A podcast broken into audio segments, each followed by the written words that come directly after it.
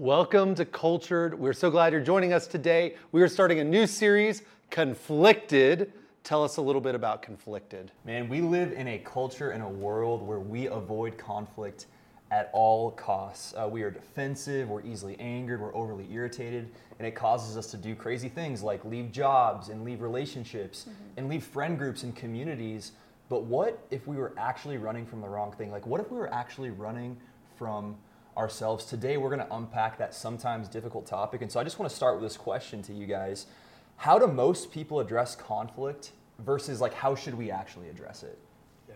Yeah, I think there's like, we were coming up with how do people address conflict, and we want to teach you guys how to have a good conflict. But what most people do are they do the three A's. So we got Yeah. three A's they're anger, avoidance, and ammo. Ammo, yeah. Molly, give us what ammo is. I'll start. Um, this is one that I, when I, you know, embrace conflict. This So is where each I of us come are one of these. Each of us are one of these. Okay, so ammo is. I come in with the facts. So I try Mm. to stay calm, cool, collected. You know, I just have these facts that I will die upon because they are true. They are what I saw in the situation. So I come in and present these facts. But the hard thing about facts is um, the facts that I come in with, with are through my lens. So they're my facts, what I think happened, what I thought was right. And facts um, ultimately are also rooted in emotion. So behind all the facts, there's emotion there. And people come in with different facts. So it can make conflict kind of tricky. Yeah. I really relate to that. I, I'm, I'm less the ammo person, I'm more the avoidance person. I do not like conflict. I've never liked conflict. It's scary, it's intimidating. And so, what I'll do is I'll act like everything's okay. Oh, yeah, no, no problem. Like, we're, good, uh, all, all good, even though there's actually something stirring in my soul. And the problem with that is, is that it leads to this word that is such a deadly word, and it's called bitterness. Yeah. Uh, in the Bible, Hebrews 4:12, it says, "See to it that no one falls short of the grace of God, and that no bitter root grows up to cause trouble and defile many." And so, what bitterness does is it's like a seed that's planted in our hearts, and it grows and it grows, and the ultimate result of that is it hurts you more than it hurts the other person. And so, I have to feel really challenged in order to address conflict. Like I have to take that step forward to not just avoid it, because ultimately that bitterness will uh, will be really destructive for my heart. yeah. Okay, so we have avoidance, you just run from it. You got ammo, where you bring all your facts, you're like, I'm going to tell you exactly what the problem is. And then I deal with anger, which anger is just, I'm frustrated that you don't see how I see it. And it's a domineering, it goes, I can't believe you would think that. It actually turns the other person into the enemy versus like, oh, I just want to learn from you. It goes, no, you're the enemy, and I'm going to be very frustrated with you. And so this totally can dominate your thinking. I think we all probably struggle somewhat with anger, but in uh, Proverbs 14 29, it says, Whoever is slow to anger has great understanding, but he who has a hasty temper exalts folly. What that's saying is when we walk into a conversation or any difficult conversation, any conflict we have, and we come with anger, you will look like a fool. You will have folly. It just goes fast when you're quickly angry. But when you're slow to anger, actually you have understanding and you can learn. And so we kind of want to make a, a shift right here and we want to talk more how do we actually address conflict? Mm-hmm. Yeah, well, the, the first thing that comes to mind is uh, it's an amazing tool that can be used for conflict. So if you identify with avoidance or the ammo person or the anger person, you're probably in one of those categories. You're probably thinking like, well, what do I actually do about it? And I want to introduce to you guys a topic called the learning conversation. This is a tool that will change your life. It'll change your relationships and your friendships. And it's really simple. It's just it's going into a conflict, going into a conversation with the posture of heart of I'm seeking to understand. Mm-hmm. I'm seeking to learn from somebody. I'm seeking to ask questions. So you guys have been involved in this type of discussion before. Tell us more about what is a learning conversation. Yeah, kind of like you said, Tim. A learning conversation. You are going in, and you're you're going in to ask questions. So most time, when when we are frustrated and there's conflict in our life, we we go in and we go in to prove our point. Yeah. Um, a learning conversation starts with asking questions of the other person first, like, okay, will you share with me um, kind of how we got here, or you know that report was late. Will you kind of let's go back and like, will you share with me um, how we got to where we're at right now? And so it always starts with asking questions, not just forcing your thoughts or your anger or frustration upon the other person. And a learning conversation always starts with you, not with them. We always want to go into conflict and we go, you did this, you did this, you did this. It's actually preparing yourself for a hard conversation and going, I want to learn from them.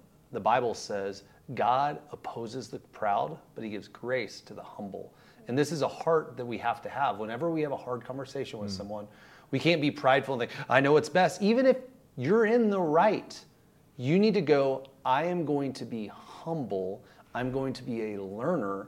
I'm going to go ask questions. And when you have that posture, all of a sudden something shifts in these conversations. Every time I have a learning conversation and I humble myself, it always goes so much better because typically it's not a one-sided story. Yeah. yeah. There's both there's facts on both sides that need to be shared. Mm-hmm. And I always think about too is when I go into that conversation, what is the goal? Mm. Is my goal to win or is my goal to understand and to be understood. Like I always think about Jesus is such a great model. Like he was the ultimate example that we can follow. And Jesus never wanted to win. Like he was so countercultural. He was so contrary to what we would expect him to be. Jesus was always about winning the heart, not uh, winning the person, not the argument. Yeah. Like he was always thinking about how about your heart. And so when we can t- kind of take on that posture and go into a conversation with, how can I understand you? Yeah. How can I and how can I help you understand where I'm at, it completely changes the, the dynamic. And what's great too is the result of all of this mm-hmm. oftentimes is a, is a closeness. Like yeah. oftentimes it brings relationships closer, not drives them apart, drives a wedge between them, pulls them apart, yeah. like we often see in conflict. And I think that's a lie. People think, well, if I engage in this conflict, that is going to bring them farther apart. But the truth is, it actually brings you closer yeah. together if you can do it well and you can care about the other person in the process. Yeah, the true measure of love is not avoidance of conflict or no conflict. It's actually the ability to work through conflict. Mm-hmm. The people you love the most, you have the most conflict with. And there's also this truth that's under conflict is there's always the thing below the thing. Mm-hmm. When we enter conflict or you're within conflict with someone else, there's a different layer that's below. It's actually not I want to win because have you guys ever been in a conflict and you win?